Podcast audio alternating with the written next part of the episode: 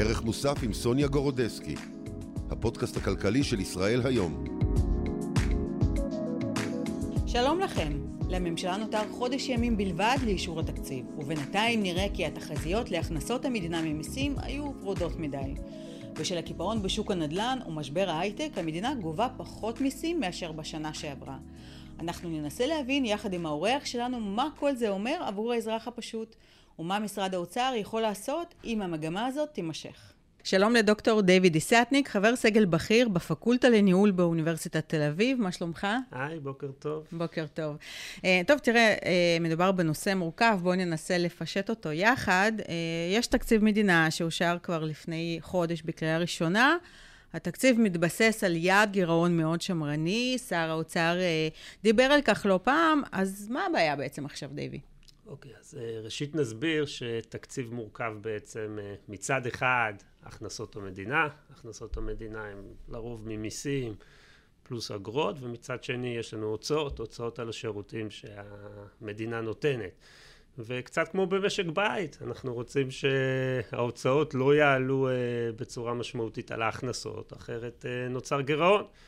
והתקציב נבנה תחת הנחה שמרנית של גירעון של כ-0.9% מהתוצר, כלומר זה גירעון שהוא יחסית נמוך, זה אומר שהתכנון היה שההוצאות של המדינה בשנת 2023 לא יהיו גבוהות בצורה משמעותית מההכנסות שהמדינה אמורה לקבל בשנת 2023. רק לשם ההשוואה נציין שלפני, בשנים שלפני הקורונה, מן הסתם קורונה זה לא כל כך דוגמה טובה, כי אז באמת אה, הגירעון הגיע אה, למספרים הרבה יותר אה, גדולים, אבל לפני הקורונה אנחנו, גירעון המדינה נע סביב השלושה, ארבעה אחוזים ככה, נכון? אני זוכרת בשנים של כחלון. אפילו פחות, אפילו פחות. אני חושב, כן. ש, אני חושב שמדברים על ממוצע של בערך שניים וחצי, שלושה אחוז mm-hmm. מהתוצר. אז עכשיו משרד האוצר קבע לעצמו יעד של 0.9% בשנתיים הקרובות, בשנים, אה, בתקציב שכבר אושר אה, בקריאה ראשונה. נכון מאוד, נכון מאוד, אבל הגיעו, התחילו להגיע נתונים של אה, גביית מיסים בפועל בשנת 2023, והתפרסמו לפני כשבוע הנתונים לגבי הרבעון הראשון של שנת 2023, ואנחנו פתאום רואים שגביית המיסים בפועל אה, ברבעון הראשון של 2023 הייתה נמוכה בכ-9% ריאלית בהשוואה לגביית המיסים בשנת 2022. עכשיו, ברבעון הראשון של 2022. עכשיו, זו כבר גבייה בפועל. ברגע שהגבייה בפועל היא נמוכה יחסית, אז אנחנו צריכים לחזור אחורה ולשאול את עצמנו, האם באמת התחזית הזאת, ש... שיהיו מספיק הכנסות מיסים, כך שהגירעון יהיה רק 0.9 אחוז, האם התחזית הזאת סביר שהיא תתממש? ולפי הנתונים האלה, סביר מאוד שהיא לא שהיא תתממש. שהיא לא תתממש. נכון. תגיד, ולמה בעצם אה, גביית המדינה, אה, גביית המיסים אה, ירדה? אוקיי, אז uh, אנחנו נכנסים, uh, אנחנו יודעים, אנחנו יודעים שהשנה האחרונה היא שנה יותר קשה מבחינת הכלכלה העולמית. אנחנו רואים העלאות ריבית ש... שמחלישות מאוד את שוק הנדל"ן, ולכן אנחנו רואים ירידה של כ-40% בגביית המיסים uh, מעסקאות נדל"ן בהשוואה לרבעון המקביל בשנת 2022. ריבית גבוהה מקשה גם על, אה, על גיוס כסף. ברגע שקשה לחברות לגייס כסף, בפרט לסטארט-אפים, להייטק לגייס כסף, אנחנו רואים גם פחות אה, מס שנכנס מעסקאות שקשורות, שקשורות לסטארט-אפים, שקשורות להייטק. והכל ביחד חובר לנתונים האלה, וזה לפני בכלל שהזכרנו את התוכנית המשפטית. כן, שגם... איך היא בכלל קשורה כאן? איך היא נכנסת לתמונה? אז אני, אז אני לא בטוח שבנתונים של הרבעון הראשון אנחנו כבר רואים את, ה, את, ה, את ההשפעות של התוכנית המשפטית. יכול להיות שאנחנו רואים אה, ניצנים של ההשפעות האלה, אבל ככל שהתוכנית המשפטית תתקדם במתכונתה הנוכחית, ואנחנו יודעים שיש חשש, אה, חשש לכלכלה, אם התוכנית אה, תתממש בצורה, אה, במתכונתה הנוכחית, אז ברור, ברור קדימה שאם תהיה פגיעה בכלכלה, תהיה פגיעה בפעילות במשק, ייכנסו פחות הכנסות מיסים למדינה. כן, ועוד שאלה, למה בעצם משרד האוצר קבע יעד שהוא נראה אה, לא כל כך, אה, אולי, שהוא נראה, בוא נאמר, אופטימי מדי, ורוד מדי. אה, הרי אה, הריבית הגבוהה איתנו היא, זה לא דבר חדש, ואני מניחה שהם אה, ידעו שהריבית תמשיך להיות גבוהה בשנה הנוכחית, ואנחנו יודעים שהריבית הגבוהה בעצם משפיעה על שוק הנדל"ן, כמו שאמרת, והיא גורמת למין קיפאון בשוק הנדל"ן, המדינה גובה פחות מיסים, יש פחות הכנסות, ואולי בעצם הם טעו כשהם קבעו את היעד השמרני הזה. בהחלט, בהחלט אה, אני מסכים איתך סוניה, זה נראה יעד מאוד שאפתני, בפרט שאנחנו יודעים ש-2022 הייתה שנה מאוד חזקה. אה, כדאי גם להזכיר ש-2022 הסתיימה בפועל אה, בעודף תקציבי, לא בגירעון. כלומר, בשנת 2022 נכנסו יותר הכנסות ממיסים מאשר היו הוצאות לממשלה. ובאמת היה קשה, קשה, קשה להאמין שתהיה סיטואציה שבשנת 2023 ייכנסו יותר הכנסות ממיסים ממה שהיו בשנת 2022, וממה שאני מבין, ההנחה שהייתה בבסיס כן. התקציב של 2023 הייתה שהכנסות המיסים ב-2023 לא יהיו נמוכות מאלו שהיו בשנת 2022, וכמו שאת אומרת, קשה להבין אה, איך הלכו עם תחזית כל כך אופטימית. אוקיי, okay, וגם יש לנו כאן את ה, בעצם את ההסכמים הקואליציוניים, שגם הם אה, לא כל כך אה, תומכים בתחזית הנוכחית של משרד האוצר, מבחינת יעד הגירעון, כי גם הם מעלים את, את הוצאות המדינה, נכון? יש לנו הכנסות, שזה מיסים והוצאות. איך כל זה משתלב כאן בסיפור הזה? נכון, אז עד עכשיו, עד עכשיו באמת דיברנו על צד ההכנסות, אבל יש לנו גם את צד ההוצאות. ואנחנו יודעים שאנחנו אחרי אה, כינון, אחרי הקמה של ממשלה חדשה, ובדרך כלל, או תמיד, כשקמה ממשלה חדשה, זה מלווה להסכמים קואליציוניים, ואת ההסכמים הקואליציוניים האלה צריך לממש, ואנחנו יודעים שברוך השם יש תאבון אה, לשותפות הקואליציוניות, ושמענו על הדרישות התקציביות, אה, החל מהגדלת המלגות לאברכים, דרך, דרך תקצוב של בתי ספר אה, שלא מלמדים ליבה, כלומר כל מיני דברים שהם בכלל לא מחוללי, אה, לא מחוללי צמיחה, אבל זה ההסכמים הקואליציוניים, אותם צריך לממש. יש גם דיבורים שיש עוד כל מיני הסכמים שלא יודעים על הכל, אני אומר את זה בזהירות. כן. כי אני לא מכיר את הדברים, וכן, והולך להיות מאוד קשה לשר האוצר בתקופה הקרובה, יש לו חודש להעביר את התקציב בקריאה שנייה ושלישית. ו... וצריך לראות איך הדברים יתכנסו. כן. אז בואו נדבר שוב על יעד הגירעון הזה של 0.9 אחוז. מה בעצם בעיה אה, עם לשנות את זה? לעדכן את זה, נגיד, אה, להגדיל את זה לאחוז וחצי, לשני אחוז, וגם בדיוק התחלנו את השיחה מזה שבשנים אה, שלפני הקורונה, אה, יעד הגירעון של ישראל היה הרבה יותר גבוה, וגם אתה יודע, לא, לא כל כך ברור לי למה עכשיו uh, צריך להיות יעד גירעון כל כך שמרני. למה מלכתחילה הם הלכו ליעד גירעון כל כך... אולי בגלל האזהרות שהתחילו להתקבל uh, uh, מבחוץ, מכל מיני uh, חברות בינלאומיות בנוגע uh, uh, לאזהרות שלהם בנוגע לרפורמה?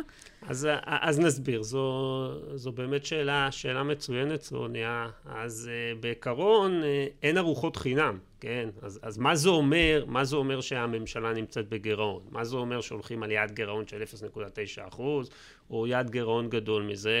צריך לממן איכשהו את הגירעון. עכשיו, איך מממנים את הגירעון? בדיוק כמו במשקי בית, כמו שאנחנו לוקחים הלוואות בעצם בשביל לממן אוברדרפט, אז אותו דבר, המדינה צריכה לקחת הלוואות בשביל אה, לממן את הגירעון. עכשיו, ההלוואות האלה עולות כסף, המשמעות היא שכל שנה צריך לשלם ריבית בשביל, אה, בגלל ההלוואות האלה, תשלומי, התשלומים שהולכים לריבית לא הולכים לתשלומים, אה, לא הולכים למימון שירותים והוצאות אחרות של המדינה, אז זה המחיר, ו, ולכן כשלוקחים הלוואות, אז באים ואומרים, קצת, קצת כמו בעולם העסקי, כשהולכים על מינוף, בואו לפחות נלך וננסה לקחת את ההלוואות בשביל לייצר צמיחה, בשביל, בשביל, בשביל לייצר יותר הכנסות בעתיד. ולכן נשאלת השאלה על מה הולך הגירעון. אז את בהחלט צודקת שאפשר להיות עם, אה, עם יעדי גירעון גבוהים מ-0.9 ואם נחזור אחורה, אמנת מסטריכט 1992 דיברו על יעדי גירעון 3 וכמו שאמרנו מקודם, אה, גירעון של 0.9 הוא גירעון, אה, הוא, הוא גירעון ביחס לתוצר, חשוב להזכיר, זה גירעון שהוא, שהוא נמוך יחסית.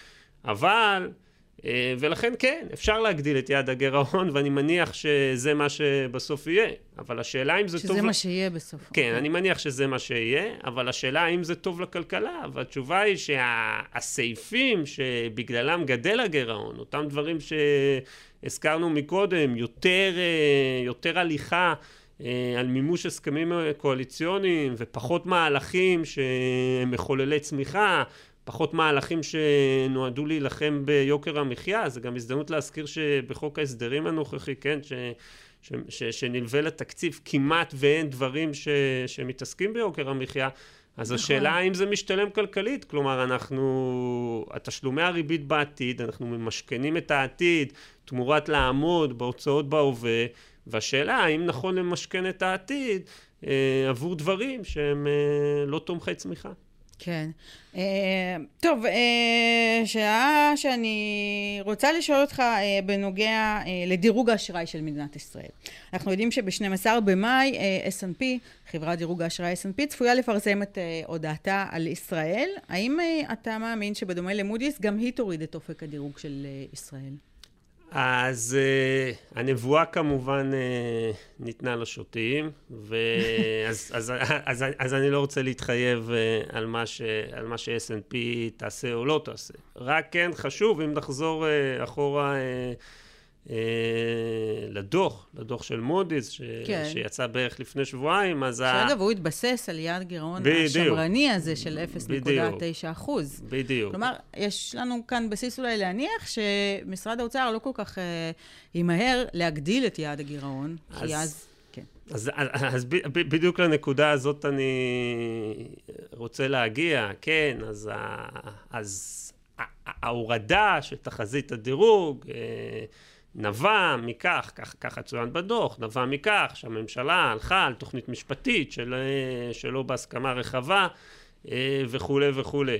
אבל כחלק, מה, כחלק מהסיבות אה, ש, שמודי'ס נקבה, או הסיבה המרכזית שמודי'ס נקבה שבגללה היא לא הורידה מעבר את תחזית הדירוג האשראי, כן, הייתה יכולה להוריד את תחזית שלילית, הייתה אפילו יכולה להוריד את אה, דירוג האשראי, אז uh, באמת הם התייחסו לנתונים הכלכליים היח, היחסית חזקים uh, של מדינת ישראל, ובמסגרת זה היה הסיפור של יחס החוב תוצר. אז יחס חוב תוצר בכללותו ירד uh, בשנה האחרונה ל-60 אחוז, שזה נמוך יחסית. וקדימה, עם יעד גירעון של באזור ה-0.9 אחוז, אה, הרעיון היה ש... שהיחס חוב תוצר אפילו ירד ל-55 אחוז. אז, אז כמו שאמרת, סוניה, חד משמעית, מודי'ס לוקחים בחשבון אה, גירעון בשנה הקרובה של 0.9 אחוז. הם כן אומרים, יכול להיות שההנחות מעט שמרניות והגירעון יכול להיות somewhat, כן? אני בכוונה כן. משתמש בביטוי באנגלית somewhat, כלומר במידה מסוימת יותר גבוה. אבל אין ספק, אני חושב, שאם הגירעון, אה, אם יעד הגירעון אה, יהפוך להיות באזור השלושה אחוז, זה יותר מסע מועט, ואני לחלוטין מסכים איתך שזה גם יכול להיות פקטור אה, בשיקולים של S&P, זה יכול להיות פקטור בשיקולים של מודי'ס בהמשך. ובהחלט יש עבודה קשה לשר האוצר כן. שלנו. תגיד, בהנחה. משרד האוצר לא ירצה להגדיל את יעד הגירעון, ואנחנו נראה המשך המגמה מבחינת המיסים, אה, ירידה בגביית המיסים בהשוואה לשנה שעברה. מה בעצם האפשרויות של משרד האוצר? איך אפשר אה, באמת להתכנס עדיין ליעד הזה שנקבע של 0.9%? כן. אז... ויכול להיות שבכלל זה עוד מוקדם מדי לשפוט, היינו רק ברבעון הראשון, ויכול להיות שבהמשך אולי תבוא איזה מכה מהייטק, איזשהו אקזיט שתכניס כן. כמה מיליארדי אה, שקלים. אז כן, אז גישה של יהיה בסדר, ו, ובעזרת השם, אז אה, איכשהו... זה לא מתכנס, זה, לא- כן. לא, זה, לא, זה לא מתכנס, כי, כי כמו שאמרנו מקודם, הכלכלה העולמית, הכיוון שהיא הולכת אליו, הכיוון הוא ברור, אה, אולי אנחנו לקראת הסוף של העלאות הריבית, אבל, אה, וגם את זה אי אפשר להגיד בוודאות, אבל, אה, אבל אני חושב שאין היום מישהו שמצפה לראות היפוך מגמה ומחדש ירידות דרסטיות של ריבית בתקופה הקרובה, כך שלא נראה שפתאום מגזר הטכנולוגיה יתעורר ו... ו... ומיסים יפלו מהשמיים על כן. המדינה. כן. ו... ולכן... ולכן אני חושב שהרבעון הראשון הוא, הוא כן מייצג, ו- ואני חושב שבאוצר דואגים. ואז יש שתי דרכים, מה, מה אפשר לעשות? אפשר או לנסות להגדיל הכנסות, או, או, או לנסות להגדיר הוצאות. עכשיו, או, או, או לנסות להקטין הוצאות, כן? אם אני מגדיל הכנסות, אז, אז יש, לי עוד, יש לי עוד מקור שמכסה לי הוצאות, ואם אני מקטין הוצאות, אז, אז יש פחות הוצאות. אז, אז הכיוונים ברורים. עכשיו, בצד ההוצאות, מה, ש, מה שחשוב להגיד למי ששומע אותנו, שרוב התקציב הוא קשיח. למה הכוונה תק... קש... קשיח? רוב התקציב בכלל הולך לשכר. עכשיו, הסכמי השכר הם קשיחים. מעבר לשכר. רוב התקציב. רוב וואו, התקציב, לא, חד משמעית, לא, כן. לא הכרתי איזה נתון הזה. רוב כן. התקציב הולך לשכר. מעבר לשכר, יש לנו כבר כל מיני חוזים של המדינה שהם ongoing, כן? כבר חוזה חתום, צריך, צריך להמשיך לממש אותו, ולכן בשפה, בשפה תקציבית רוב התקציב הוא קשיח. ולכן דרגות החופש של, של לקצץ את התקציב הן נמוכות יחסית. מה כן אפשר לנסות? אפשר לבוא ולצמצם את התוספות המיוחדות שניתנו עכשיו, שניתנו עכשיו למפלגות במסגרת ההסכמים הקואליציוניים.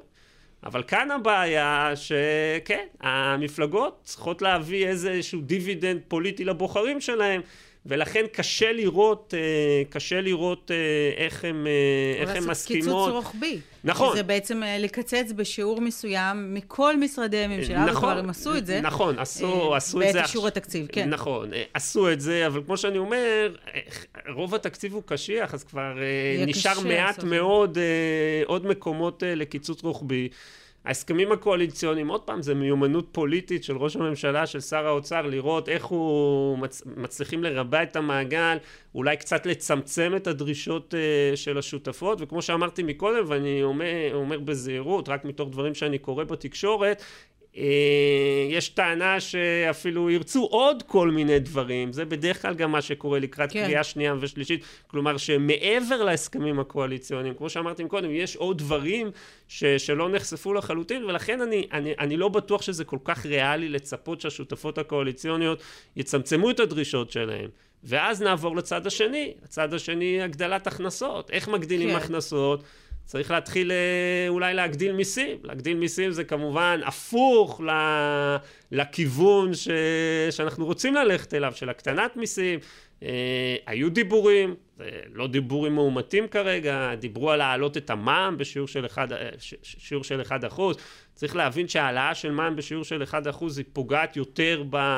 באנשים שיותר קשה להם, כן? Mm-hmm. זה מס רגרסיבי, זה מס אחיד. ראיתי, הזכירו גם מס ירושה, מס שמעבר כן. לשאלה אם בכלל ערכי להטיל אותו, זה מס שמאוד קשה אה, לגבות אותו, כך שהשמיכה שה... היא קצרה. השמיכה היא קצרה, והמשימה, כן. והמשימה היא קשה. גם... אני גם פניתי למשרד האוצר, ובאמת אה, שאלתי אותם, האם, אה, האם זה נכון ש, אה, שכתוצאה מה, באמת מהנתונים שראינו ברבעון הראשון של גביית המיסים נמוכה יחסית, האם הם, יכול להיות שהם ישקלו להעלות מיסים, אז נאמר לי שהתשובה היא לא, אבל לך תדע באמת מה... מה יביא לנו העתיד. אמ, שאלה אחרונה לסיום, ככה אני רוצה לשאול אותך בנוגע למחירי החלב. אה, בטח ראית שמ-1 במאי, משבוע הבא, אה, מחיר החלב אה, יזנק ב-16% מוצרי חלב בפיקוח. זה באמת כבר מתחיל להיות מוגזם בעיניי. ליטר חלב בקרטון, 3%, יעלה 7 שקלים ו-32 אגורות, שקל אחד יותר ממה שהיה לנו עד עכשיו. וצריך צריך להגיד, אה, ישראל היא בין המדינות היקרות מבחינת אה, אה, מחירי מוצרי החלב. איך אתה מסביר את זה באמת? למה זה קשור? למה... כן. נראה שלכולם יש רצון טוב, לרפתנים, למחלבות. איך בסוף אנחנו מגיעים למחירי חלב כל כך יקרים? אז, אז, אז, אז את יודעת... אה, ועוד כשהדגל, אה, דגל הבחירות, בדיוק. דגל הקמפיין, כן, של נתניהו, היה אה, להוריד את יוקר המחיה. ואנחנו... אז, זה, אז זה בדיוק מה שרציתי להגיד. ב, בעולם נורמלי, במרכאות או שלא במרכאות, כל הפוקוס של הממשלה עכשיו היה באמת להילחם ביוקר המחיה, ואנחנו לא רואים את זה, כן? אז כמו שאמרתי מקודם, חוק ההסדרים שהולך יחד עם, אה, עם התקציב כולל מעט מעט מעט מאוד דברים שקשורים ליוקר המחיה אז נדמה לי ששר האוצר התייחס לזה, אמר כן, נעביר את התקציב ואחרי זה נעביר דברים, אבל uh, אנחנו לא מאתמול כאן ואנחנו יודעים שמה שלא נכנס לחוק ההסדרים, אחרי זה מאוד מאוד uh, קשה ליישם אותו. התכנס, אה, התכנס בתחילת השבוע לראשונה קבינט אה, כלכלי-חברתי, פעם ראשונה מאז, אה, מאז הבחירות, לא דיברו שם בכלל כן. על יוקר המחיה, דיברו על עבודות הרכבת בשבת, דיברו על כל מיני דברים כאלה. אז אחד, אין, אין, אין קשב של הממשלה הזאת לנושא יוקר המחיה וזה חבל. שתיים, כל הנושא של פיקוח מחירים, כן, כמו שאמרת, אנחנו מדברים כאן על... על, אה, על מחיר, אה. בדיוק, על חלב מפוקח. אבל מניסיון העבר אפשר להגיד די בוודאות שאם הם יתייקרו, אז אה, גם אחר נכון. כך מוצרי חלב אחרים, גם הם אז מה, אז מה שאנחנו רואים זה, אולי זה... כי מה שאומרים לעצמם היצרנים, אם המדינה באמת יכולה להרשות לעצמה לייקר את ה...